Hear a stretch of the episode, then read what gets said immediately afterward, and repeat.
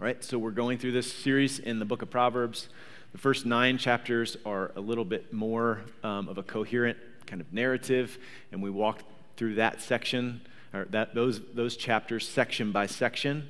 But then chapters 10 to 31, lots of proverbs that um, you know are almost like popcorn proverbs. You know, they're all over the place. It's harder to just go section by section. So what we're doing is covering the rest of this ground thematically.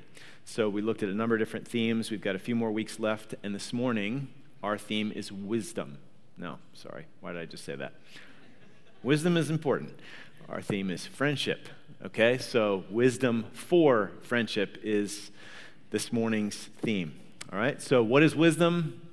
We said the first couple weeks defining wisdom from the Bible something like skill or competence to live life as God intended it. He's the creator. He made the world. He knows what's best for us. He knows how it's supposed to work. So if we want to go with the grain of the universe as God has set it up, we will, like if, if that's what we want and He gives us grace to do that, we will be wise. Wisdom is skill or competence to live life as God intended. It's not just an intellectual category, like being an egghead, it's actually for life. All right? So it flows from, talked about this over and over again, it flows from that the beginning of wisdom is the fear of the Lord, a proper relationship with God. I'm not God, you, you aren't God, He is God. And so, again, He determines what is best for us. And we trust Him in that with all of our heart, and we don't lean on our own understanding. And in all of our ways, we want to walk wisely. We acknowledge Him so that He's the one directing our steps. And that applies to every category of life, every nook and cranny, but certainly friendship. So here's the main point. I'll just kind of throw it out here right at the beginning. Here's the main point. Say it a number of times throughout. Wise Christians make good friends because of Jesus. Wise Christians make good friends because of Jesus. Anybody hearing multiple meanings in there? There's probably at least three ways you could hear that. Like if you're awake and tracking, is that everybody? Okay. You might notice, you know, like, okay, what do you, what do you mean? What are you saying? Well, wise Christians are the best kind of friend you can have. They make the best friends. They make good friends, right? In other words, like, hey, if you're in the market for a friend, a wise Christian makes the best kind. You tracking with me? That's the first way you could take that sentence. Secondly, if you're a wise Christian, you will be the best kind of friend for others. Hey, if you're a wise Christian, you'll make a really good friend for others. Right? Third, wise Christians make good friends because of Jesus. Well, wise Christians are proactive about making and cultivating good friends. Hey, if you're a wise Christian, you will make good friends. So, which one do I mean? All of them, okay? So, how does that thesis statement hit you this morning? Wise Christians make good friends because of Jesus. My guess is that it's possible that some of you might push back a little bit. Or maybe back up a little bit, like in reaction to the statement, like, I don't know. I mean, yeah, yeah, yeah, yeah, but like, I haven't been great at making friends. And good grief, like, life is so full, like, I really don't have time for it. So, so what are you saying? That I'm not wise? Why, yes. In fact, I am saying that. And you know what? Preaching to myself first. For the longest time, I was quite the fool with regard to friendship. I mean, we're all on a continuum, right? From foolish to wise. And we all have room to grow. And the book of Proverbs is for all of us, whether you are the simplest or the wisest and we want to keep growing in wisdom. We are all in need of God's wisdom to move us away from folly toward Christ like wisdom, and that includes in the realm of friendship. So even now, at 48 years old, I am in, I would consider myself as in grade school on friendship. And maybe I'm not alone here. So we all need to heed Proverbs 3, which is a key verse in the book, in relation to friendship and how we hear this topic this morning. Trust in the Lord with all your heart. Don't lean on your own understanding. In all, like wisdom here is being open to evaluate maybe maybe I need to learn a few things and not just intellectually, right? This is wisdom for skillful living in regard to friendship. Trust in the Lord with all your heart. Lean not on your own understanding in all your ways, including friendship. Acknowledge Him, and He will direct your paths. Don't be wise in your own eyes. Fear the Lord here. So, okay, why friendship? Is it really that important? I mean, how many of you, you don't have to raise your hand, but like, does it feel more like a luxury than a necessity? So, first point, why friendship? How important is it? So I think, again, many of us probably believe, at least functionally, that friendship is optional, kind of like the icing on the cake of life. And yet, loneliness is probably not news to many of you if you've been paying attention to the news. Like, loneliness is at epidemic levels. It's being labeled as a health risk, as dangerous as smoking 15 cigarettes a day. You know, the Surgeon General came out with this big study and, you know, said how, like, how much of a health risk it is. So, one article I read the amount of time that young people ages 15 to 24 spend with their friends in person dropped nearly 70% in person, because now it's mediated, you know, digitally. 70% from 2003 to 2020, as long running trends got worse when the pandemic set in. So, it already started, the pandemic made it worse. Half of the country says that they have three or fewer close friends. Double the number from 1990, double meaning from, uh, what does that mean? Half the country says, hold on, that made sense. I, you know what? Let's just keep moving here because. Um, the whole point is going to be clear enough. The empirical evidence is consistent. More social connection is linked with better health outcomes and vice versa. The Surgeon General's report finds that one of the first large scale ep- epidemiological epidemiological studies conducted in the late 70s found that people with low amount of social connection were more than twice as likely to die during the study period as people with high social connection, even after adjusting for age, health, and economic status. A more recent system, systemic review of the available research also found that a high level of social connection led people to be 50% more likely to survive over a long follow-up period, which averaged 7.5 years across the nearly 150 studies included in the review. As the report concluded in one of its most striking passages, Indeed, the effects of social connection, isolation, and loneliness on mortality are comparable and in some cases greater than those of many other risk factors, including lifestyle factors like smoking, alcohol consumption, physical inactivity, traditional clinical risk factors like high blood pressure, body mass index, cholesterol levels, environmental factors like air pollution, and clinical interventions like high blood pressure medication and rehab. So it's like a health risk. C.S. Lewis wrote in The Four Loves, one of those loves, you know, Philos is on friendship. I have no duty to be anyone's friend, and no man in the world has a duty to be mine. And what he's getting at there is that friendship is chosen. Like you can't choose your family, right? But you can choose your friends. No claims, no shadow of necessity. Friendship is unnecessary, like philosophy, like art, like the universe itself. It has no survival value. Rather, it is one of those things which give value to survival. Well, maybe it's both. maybe it actually does have survival, and most certainly, it gives value to survival. Because Proverbs 18:1 says, "Whoever isolates himself, seeks his own desire, he breaks out against all sound judgment." Like all sound judgment, wisdom is going to tell you not to isolate yourself from relationships. You need relationships, you need friendships. So, isolating yourself is foolish, just as living selfishly for yourself is foolish. So, valuing friendship is wise. Wise. Pursuing friendship is wise. Becoming a true friend is wise.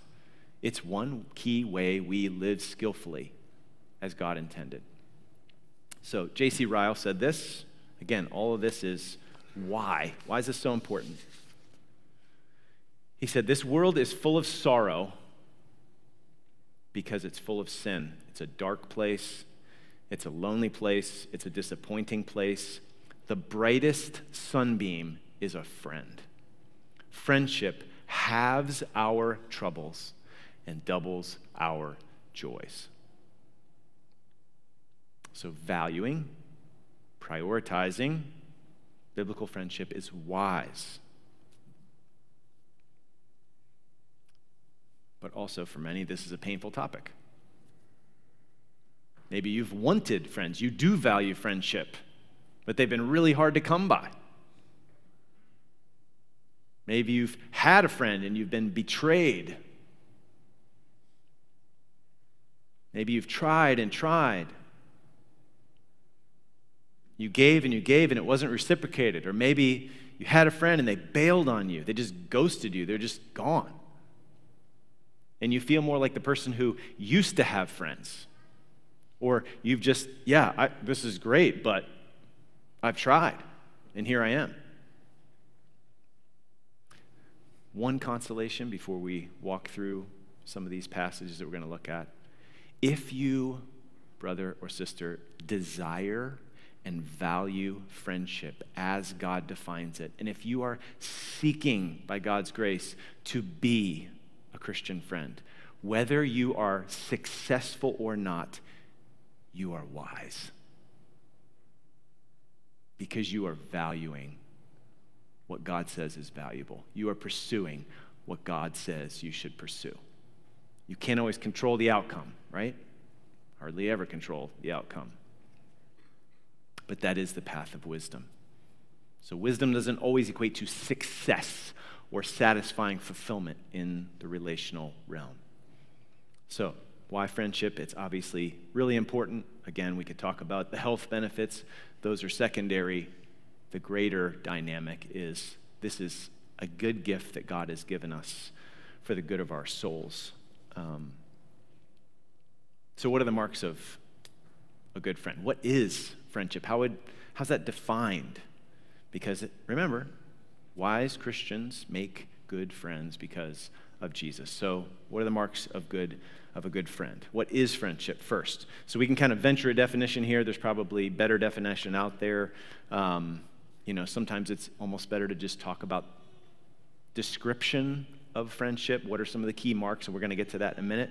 But we'll venture a definition here. So, a chosen relationship, because again, it's different from being born into a family a chosen relationship where two people let each other in and don't let each other down. And some of that, I've listened and read so many things. Probably everything I say is traced back to somebody else, but whatever. Okay. Chosen relationship where two people let each other in and don't let each other down. So there's intimacy, letting people in, and there's constancy, faithfulness. So a true friend lets you in, doesn't let you down. A true friend knows you completely, intimacy, and loves you anyway, constancy. A friend is someone who knows the real you and is always there for you.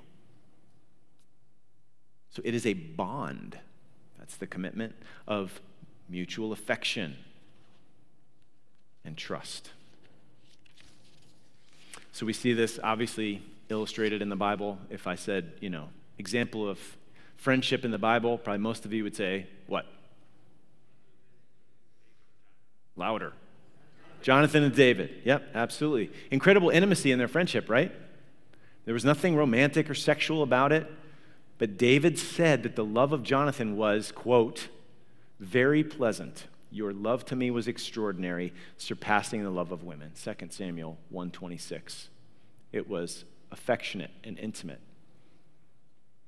But it was also a relationship of great commitment.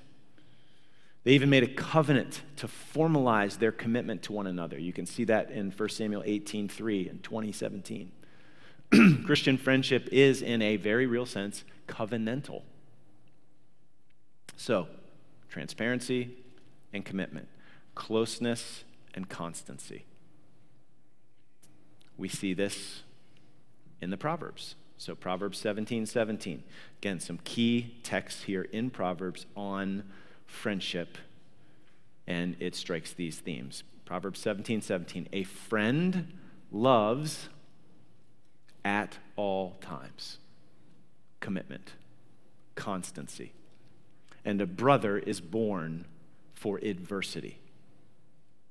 Proverbs 18:24 A man of many companions may come to ruin, but there is a friend who sticks closer than a brother.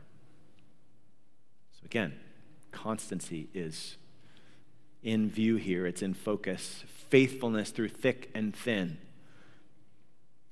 This is more than mere lip service, right?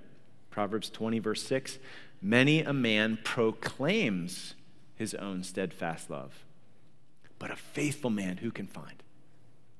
That doesn't just say it, but backs it up, lives it out.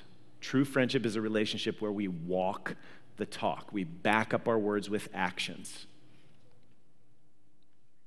But the talk, the talking part, is also important. So, in addition to closeness and commitment, true friendship is also characterized. Listen to all these C's. I'm so good at alliteration. Um, by candor, commitment. Um, I am just like half asleep here. What is the problem? Okay, closeness, commitment, and true friendship is characterized by candor. That's the third C, all right? So Proverbs 27 5. You may actually want to turn to Proverbs 27. I mean, it's going to be up here, but we're going to look at several verses in Proverbs 27. So look at verse 5.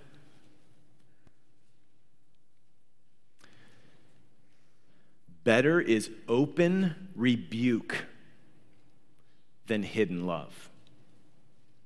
Faithful are the wounds of a friend, profuse are the kisses of an enemy. Apparently, Oscar Wilde once said, A true friend stabs you in the front. You know, people talk about getting stabbed in the back. That's being betrayed. But a true friend will look you in the eye and say what you need to hear, even if it hurts. Better is open rebuke than hidden love. Love that doesn't actually show itself. Faithful are the wounds of a friend. If you're committed, and if your heart's really with that person, you love them, you can say that hard thing. It's not a hit and run. A friend loves you too much to flatter you. That's the kisses of the enemy.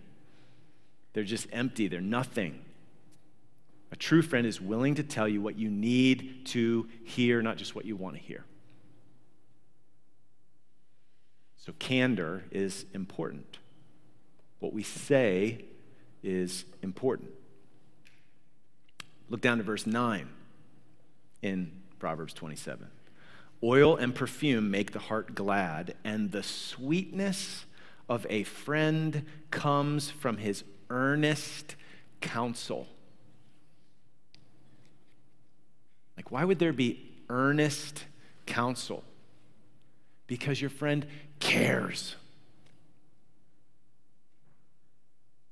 You're earnest when you care about that person. They really need to hear this. You, you care about the outcome of their situation, their struggle, their whatever. You're with them, you're for them. So that love is a committed love, and it is often expressed in words, candid words, And that relationship, because the commitment is there, is strong enough to bear the weight of pointed words. So all these hang together closeness, commitment, candor. Or to change the metaphor from, you know, earlier in 27, look down at 27, 17, a very well known verse, probably familiar to most of us here. Iron sharpens iron, and one man sharpens another. So sometimes this passage is quoted, you know, kind of quickly, flippantly, and all that's intended is one man encourages his friend. But pay attention to the words. If iron sharpens iron, what happens? Sparks fly. In fact, the very literal translation of the Hebrew here would be something like this Iron sharpens iron, and one man sharpens the face, like the word literally is face, of a companion or friend. So to sharpen the face of is, is a play on words because the Hebrew word for face can refer to the working edge of a knife or sword. You can see that in Ecclesiastes 10:10 where this word is translated as edge. Okay? So what is typically going on if your face gets sharpened? What's going on? You're getting heated. You're getting angry. So that has led some to see this verse actually as a negative description, not something that we would want to characterize friendship. So, what's going on? Well, it's certainly a friction filled idiom of challenge, but ultimately it's a good thing. I think that's the point. And if that's true, 2717 is similar then to 27 5 and 6 that we just looked at. And even their proximity seems to favor that interpretation. So better is open rebuke than hidden love. Faithful are the wounds of a friend, profuse are the kiss of, kiss of an enemy. As iron sharpens iron, so one man sharpens his friend. And yeah, the sparks are going to fly, but it ultimately is good. So, bottom line, there's a healthy clash of personalities and views such that you come away helped by the friction. I mean, can you be a really close friend with a yes person? No. There's not real intimacy there because they're just like, you know, telling you what you want to hear. It's not like a real exchange, not a real give and take. There's no wisdom there to challenge your folly and vice versa. So, friends loving each other enough to be candid and to challenge one another. And as we all know, constructive criticism is helpful to build character, to correct us, to help us.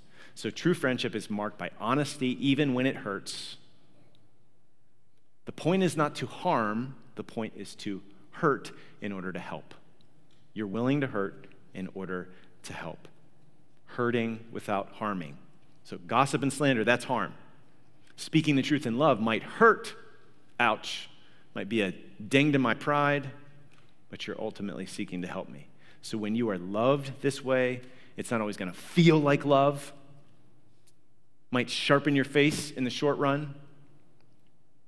But if you're humble enough to receive it, because, again, the fear of the Lord is the beginning of wisdom. I want to be wise. I want to be humble. I want to receive wise counsel from my friend.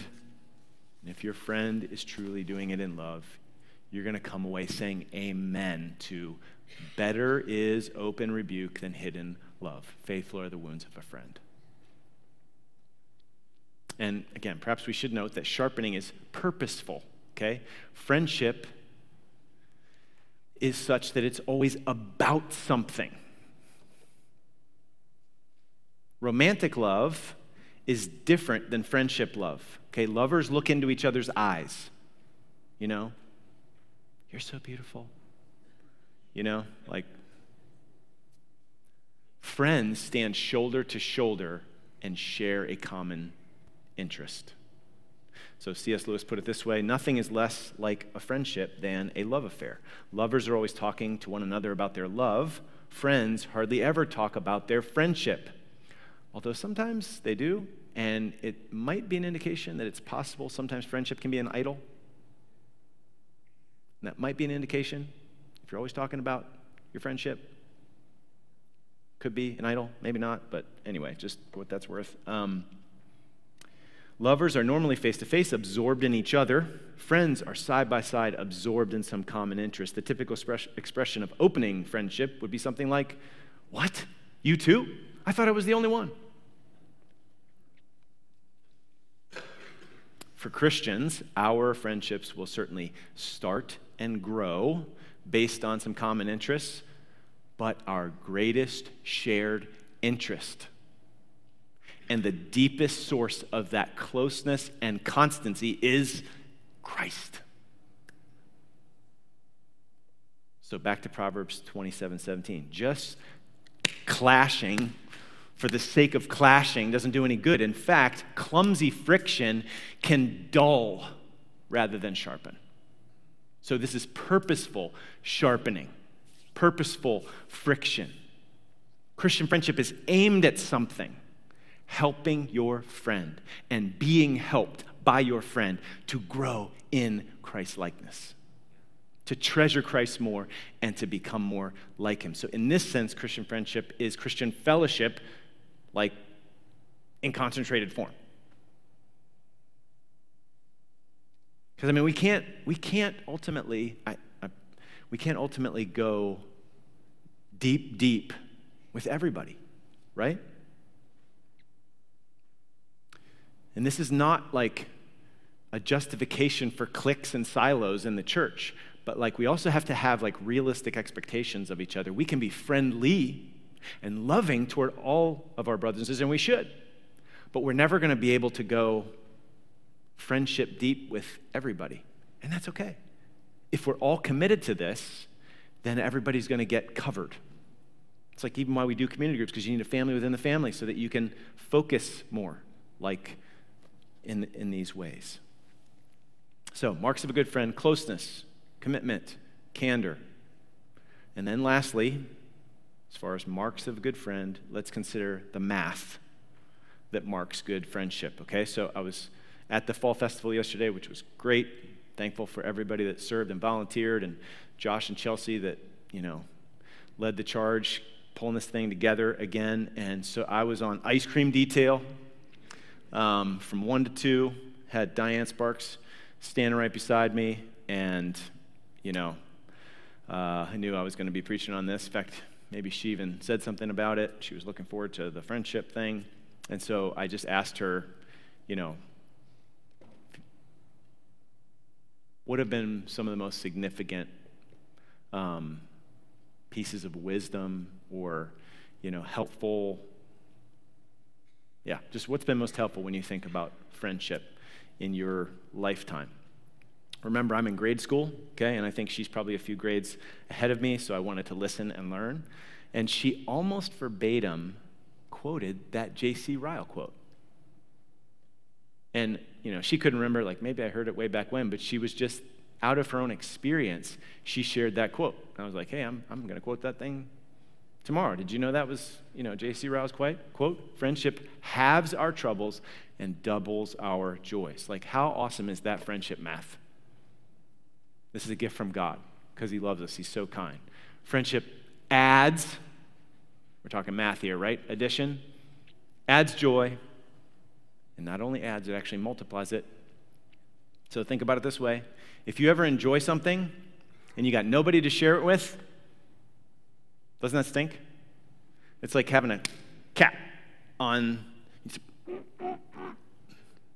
and then, uh,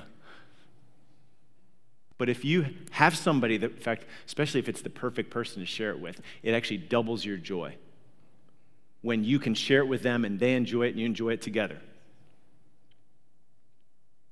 Adding joy, multiplying joy, even. Did you see that? Like so, I'm sure some of you came in. I, this is terrible. I was up late last night. Did the Phillies play last night? I'm dead serious, and I played college baseball. I'm, did they? They won. Okay, perfect illustration. Here we go. So, did, has anybody said anything about the Phillies in the hallway? I'm guessing so. And like, you doubled your joy because you're a Phillies fan and I'm a Phillies fan, and woohoo! but like, if you had to be in solitary confinement and you had your little TV, like, yeah, you could be fist pumping in solitary confinement, but it would stink to not be able to like share it with any Phillies fans, right? But man, if you could have been at the stadium, like that would have been even better. Friendship math. We do this all the time. Um, can be the sweetest with Jesus. So, friendship doubles our joys and it halves our, sorry, that would be division. Friendship math halves our sorrows and troubles. Friends bear one another's burdens. Your friend is burdened and you enter in, which means sometimes that's heavy. Sometimes you want to just avoid that because you feel like you're tapped out, but like you take on, you engage, you listen, you give them that shoulder to cry on or whatever. You take on some weight so that your friend's burden is lightened, even if it's just you being with them and listening. Friendship is costly because of this. But the whole point is a friend loves at all times, sharing the joys, sharing the sorrows. And this is, you know, memorably illustrated Bunyan's Pilgrim's Progress when Christian gets depressed and he's in Doubting Castle and he's kind of like paralyzed, and Hopeful is there with him and he speaks words of encouragement and helps him escape the darkness. And I'm sure you could multiply examples from your own life of people who have been that for you. So, listen, talking about all these marks, and I think we, if we're honest, we could all say, well, yeah, I haven't always done that. I've failed at being a good friend. And you also may be thinking of how your friends have failed you. So, listen, this is again largely in the realm of the aspirational. It's what are we headed toward? What do we want to become?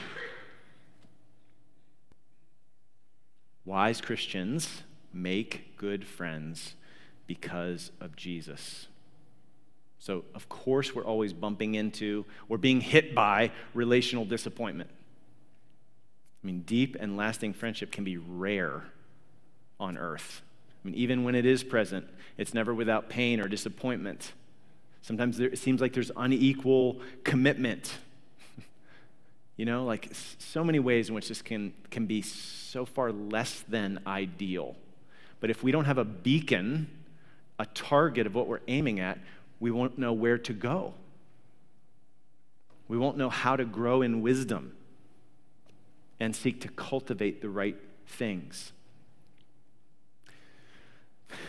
And actually, at one level, we're always going to be left longing here on earth. It's never going to be perfect here.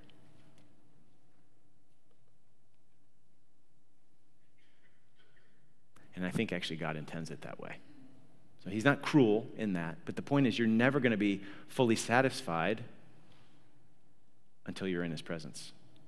And sin, everything that drives us apart vertically and horizontally, is completely removed.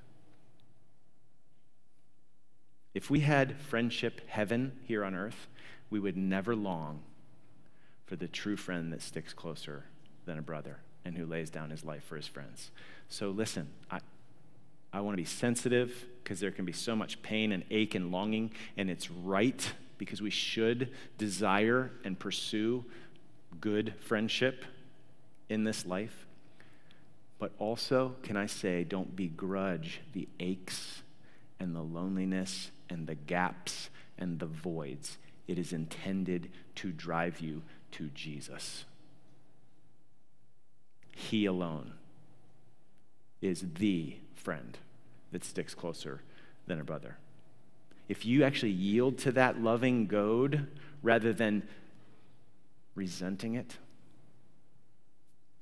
you will find no greater love than his. No greater intimacy, no greater constancy, no greater candor, no greater encouragement than his, which leads us to point number three Jesus, the friend of sinners. Wise Christians make good friends because of Jesus, the friend of sinners. This is the best news you're going to hear today. Nobody believes me on that? This is the best news you're going to hear today. You and I were made for friendship. Did you know that? It's actually how God designed it from the beginning.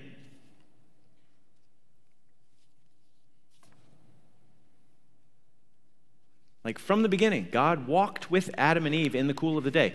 Walking with someone is an idiom of friendship. And then they stabbed God in the back. And I'm going to say we, because this is all of us. And if we just skate over this part, we're not going to realize how sweet and wonderful the friendship of Jesus is. So let this sink in. This is you and me, all of us. We stabbed God in the back. We betrayed him. We were turncoats. We were traitors. Have any of those things happened to you? Even if it was when you were in junior high? Maybe you're in junior high, and maybe it's happened to you. How'd that feel? How should God react to that just wretched dishonor? He, he made this paradise for his people. He said, You can eat from anything. He blessed them, maximum freedom. There was one prohibition. He's walking with them in the cool of the day, like everything is perfect. And then they just told him to shove off. We don't want you. We just want your gifts. We'll determine what's good for us. Thank you. How should God react to that kind of wretched dishonor? Like making ourselves his enemies, like we deserve to be destroyed. And instead, Jesus took on flesh and blood so that he could die, lay down his life for his friends. We were enemies, lay down his life to make us his friends. Greater love has no one than this. Olivia read it from John 15. He laid down his life for his friends. Jesus said that before the cross so that the disciples and all of us would understand that the cross was the ultimate act of cosmic friendship.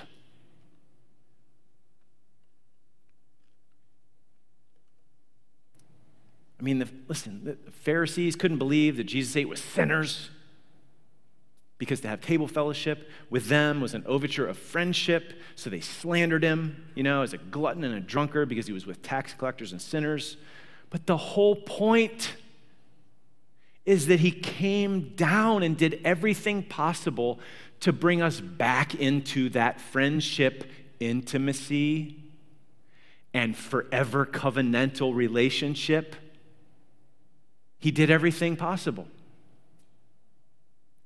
He had to take on flesh and blood to be our substitute, to pay for our wicked treason. Substitute so that he could justify us. He can't just sweep our sin under the rug and wink and let us in the back door like, ah, we're all good. No, he's too just and holy for that. So, how can he give us mercy? On what basis? He poured out the wrath, he poured out the condemnation, the judgment on his son, so that he could be both just, payment's been made, and the justifier. Substitution for the sake of justification, for the sake of reconciliation, so that we could be at peace with God, at friends with God again. So Tim Keller says it this way the entire history of redemption, in a sense, is a giant cosmic act of friendship. Do you think maybe, do you think maybe, I know I'm among people in this category, we might not think highly enough of friendship? And then, what a friend. What a friend we have in Jesus. He knows all about us, even better than we know ourselves, and He loves us anyway. While we were still sinners, he came to die for us. Talk about covenantal friendship. We have been befriended by the greatest friend. If you are in Christ, if you have recognized that cosmic treason, I'm guilty, I got no help, no hope, like I'm toast unless Jesus is my Savior. and then turning from your sin and trusting in Him, you're reconciled to God and at peace. You could have come in this morning as an enemy of God and go out as a beloved friend of God. Repent and believe.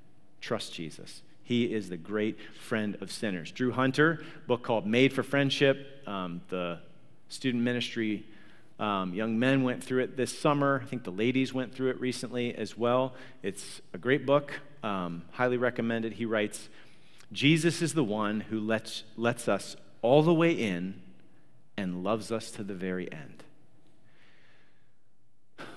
That's the best news we're going to hear today. And listen, I, I want to just say this because I know for me, it can, it can still just sound a little trite a little quaint, a little sentimental. Jesus is my friend.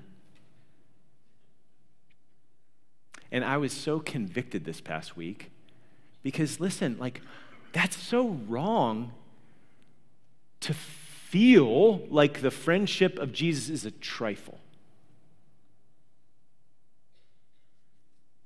Here's how it hit me this week. I thought, you know, there have been plenty of times when you know, lamented the lack of close friends, or you, and I, I, you know, it's so easy to be focused on horizontal relationships and friendships, whether that's good or whether that's bad, where it's going well or going poorly. And then there have been other times when I've tried to encourage somebody who's struggling in the midst of a friendship famine and remind them of the sweet reality of friendship with Jesus. And how have I reacted and how have they reacted? Well, yeah, but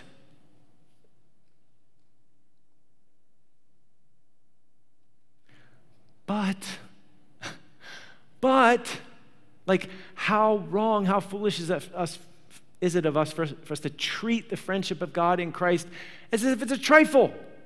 You've been befriended by infinite greatness and infinite goodness.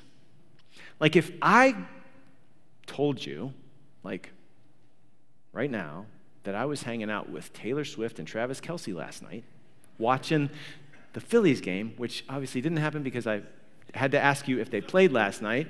Um,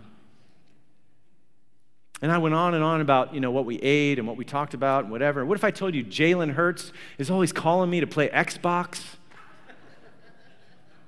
And what if I told you that Elon Musk texts me memes all the time and he's always picking, he always picks up the phone when I, when I call him? He always takes my calls. Okay, you fill in the blank with whoever is most impressive to you whatever. Not that these are the most impressive people to me. It's just, okay, whatever. You get the point? Anyway, what if I told you all that? First, you would not believe me? Okay. But what if Travis and Taylor, you know, showed up at church next Sunday? And then, you know, the next week or whatever, like, what, what if it was actually true? You would be really impressed that I must be like way more important than you thought. You see where I'm going with this? God. God. God wants to be your friend. Again, it sounds quaint and sentimental when we say it. That's our problem, not problem with the reality. We have trouble believing God actually loves us and wants relationship with us like this would be an area where I think we all could grow in wisdom, treasuring, like, this is mind boggling. I mean, Jesus said it. I'm not making this stuff up. Greater love has no one than this that someone lay down his life for his friends. You are my friends if you do what I command you, which might sound a little weird, but he's just commanded them to love one another. My friends love like I love them. And my love is going to enable you to love like I've loved you. So, love like I've loved you. And you'll prove to be my friends. You'll show yourself to be my friends. No longer do I call you servants, for the servant doesn't know what his master is doing, but I've called you friends. For all I've heard from my Father, I've made known to you. And then listen to this. Especially if you have just felt like, I just never, I, I just always get dealt the short hand. And, you know, we could laugh about, like, were you the person that was picked last for the kickball games or whatever? And maybe that's funny. Maybe that actually really, I mean, that was painful, I'm sure, for some of you to be the last person picked. But listen, this is Jesus saying to his disciples, and by extension to all of his disciples, You didn't choose me. I chose you. I chose you. I chose you. I chose you. I chose you. I want you. I want to be friends with you.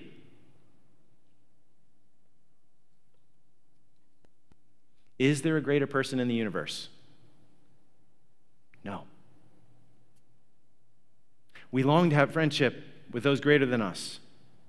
But oftentimes that would come at a cost. If you actually know somebody that's kind of great, you know, has a high position in some way or other, usually that means they're less accessible, right? Because they're so busy and they've got so many demands. And then you have the person that's like really sympathetic, but they're not very great. They're available, but they're not very great. It's not with Jesus. You got the best of both worlds.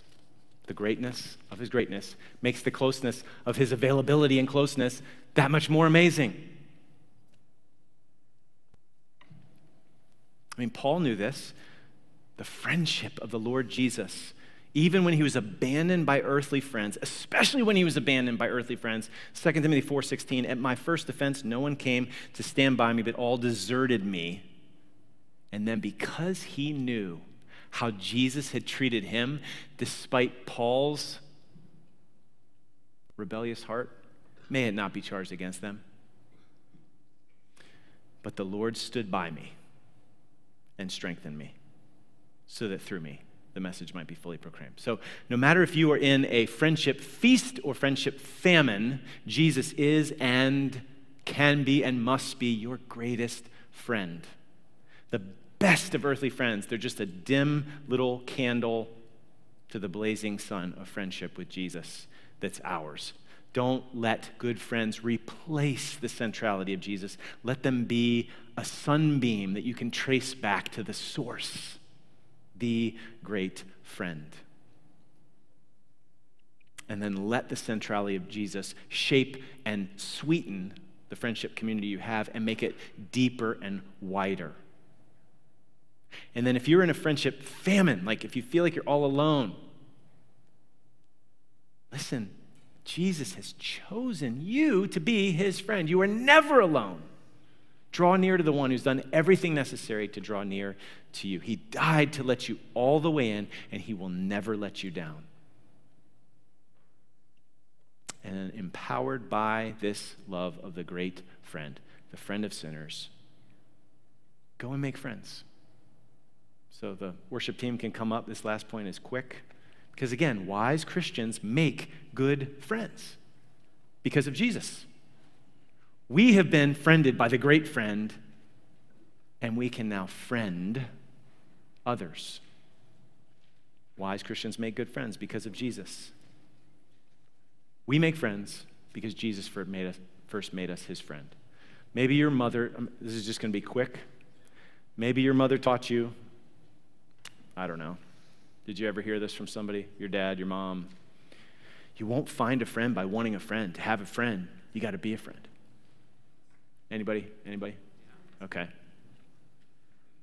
You can't control finding those faithful friends that you long for. You can't control whether they'll reciprocate or not, but you can control, by God's grace, whether you will proactively be a friend to others. And think back to those marks of friendship closeness, constancy, candor, and start doing that friendship math all by the grace of Jesus. We can befriend because he first befriended us. Let's pray. What a friend we have in Jesus. Oh Lord, please make your friendship grace so much greater to us. It is great beyond our wildest imaginations, but we just don't see it. We're we think whatever that 443 foot tall height is everything when Mount Everest is waiting for us to, to start climbing and scaling and seeing the views.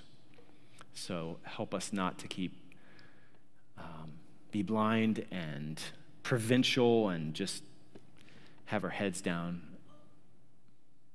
open our eyes to see the glory of your gracious friendship and by that befriending grace, help us to make, make friends.